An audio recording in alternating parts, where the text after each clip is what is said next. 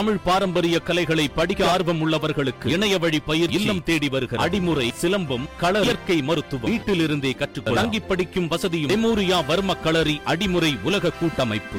வரப்போற இந்த தீபாவளியில ரசிகர்களுக்கும் தமிழக மக்களுக்கும் மிகப்பெரிய எதிர்பார்ப்பை உருவாக்கி இருக்கிறது ரஜினிகாந்தோட அண்ணாத்த திரைப்படம்னே சொல்லலாங்க. இந்த தீபாவளிய அண்ணாத்த தீபாவளியா தான் கொண்டாட வேணும் அப்படின்னு ரஜினி ரசிகர்கள் மிகப்பெரிய எதிர்பார்ப்போட களமிறங்கியிருக்காங்க. ரசிகர்களோட இந்த தேவையை பூர்த்தி செய்யறதுக்காகவே அண்ணாத்த படக்குழு பாத்தீங்கன்னா களத்துல இறங்கி நிறைய வேலைகளை செஞ்சுட்டு வராங்க. கொரோனா தொற்று மற்றும் தடுப்பு நடவடிக்கை காரணமா எல்லா தேட்டரையும் ஐம்பது விழுக்காடு பார்வையாளர்கள் மட்டும்தான் இப்போதைக்கு அனுமதிக்கப்பட்டு வராங்க. ஆனா நூறு சதவீத இருக்கைகள் இருந்தா மட்டும்தான் அதிக லாபம் பார்க்க முடியும்னு சன் பிக்சர்ஸ் கிட்ட வேண்டுகோள் விடுத்துட்டு வராங்க நம்ம தமிழ்நாடு தியேட்டர் உரிமையாளருங்க. இந்த விஷயம் பாத்தீங்கன்னா ஆட்சியோட தலைமை வரைக்கும் போயிருக்கு. அங்கதான் தியேட்டர் உரிமையாளர்களுக்கு மிகப்பெரிய செக்கையே வச்சிருக்காங்க. விநியோக உரிமையை உதயநிதி ஸ்டாலினோட ரெட் ஜெயின் நிறுவனத்திற்கு கொடுத்தா நூறு சதவீத இருக்கைகளுக்கு ஏற்பாடு செய்யப்படும் அவங்க கூறியிருக்காங்க. இப்படி பேசப்பட்ட அந்த டீல்ல என்ன சிக்கல் இருக்கு அப்படின்னு மேற்கண்ட நிபந்தனை நிபந்தனைக்கு ஒப்புதல் வழங்கி இருக்காங்க தியேட்டர் உரிமையாளர்கள்.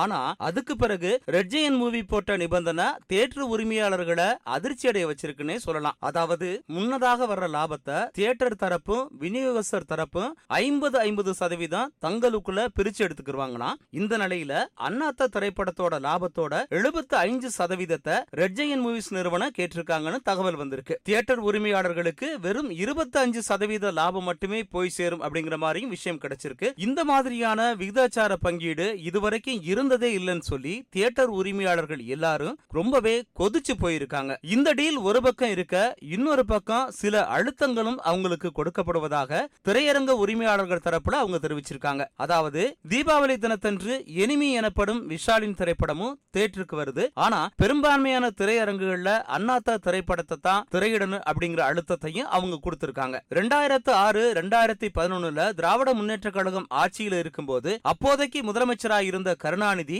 தியேட்டர்களை தன்னுடைய கட்டுப்பாட்டுக்குள்ள வச்சிருந்தது போல தற்போதைக்கும் ஒரு நில வந்துருமோன்னு திரையரங்க உரிமையாளர்கள் தங்களோட ஆதங்கங்களை வெளியிட்டிருக்காங்க. ஆட்சி கட்டில இருக்க இவங்கள பகச்சுக்கிட்டா வேறு மாதிரியான பல சிக்கல்களை எதிர்நோக்க வேண்டியிருக்கும் என்பதால அவங்க அச்சத்திலையும் இருக்கிறாங்க. இந்த விஷயம் தொடர்பா இலங்கையில உள்ள திரைப்பட தயாரிப்பாளர்களும் தங்களுக்கு சரியான அளவு தியேட்டர்களை ஒதுக்கவில்லை அப்படின்னு தங்களோட ஆதங்கங்களை அவங்க பதிவு செய்திருக்காங்க. கடந்த காலங்கள்ல எடுத்துக்கிட்டா திரைப்படங்கள் குறிப்பாக ரஜினியோட திரைப்படங்கள் திரைக்கு வரும்போது ரஜினி அரசியலுக்கு வருவாரா வரமாட்டாரா அப்படின்னு பல கேள்விகள் கூடவே வரும். ஆனா இப்ப ரஜினியோட படம் வெளியாகிற தருணத்துல கூட அந்த படத்தை சுற்றி அத்தனை அரசியல் நிகழத்தான் செய்யுதுன்னு எல்லாருமே பரவலா பேசிக்கிறாங்க.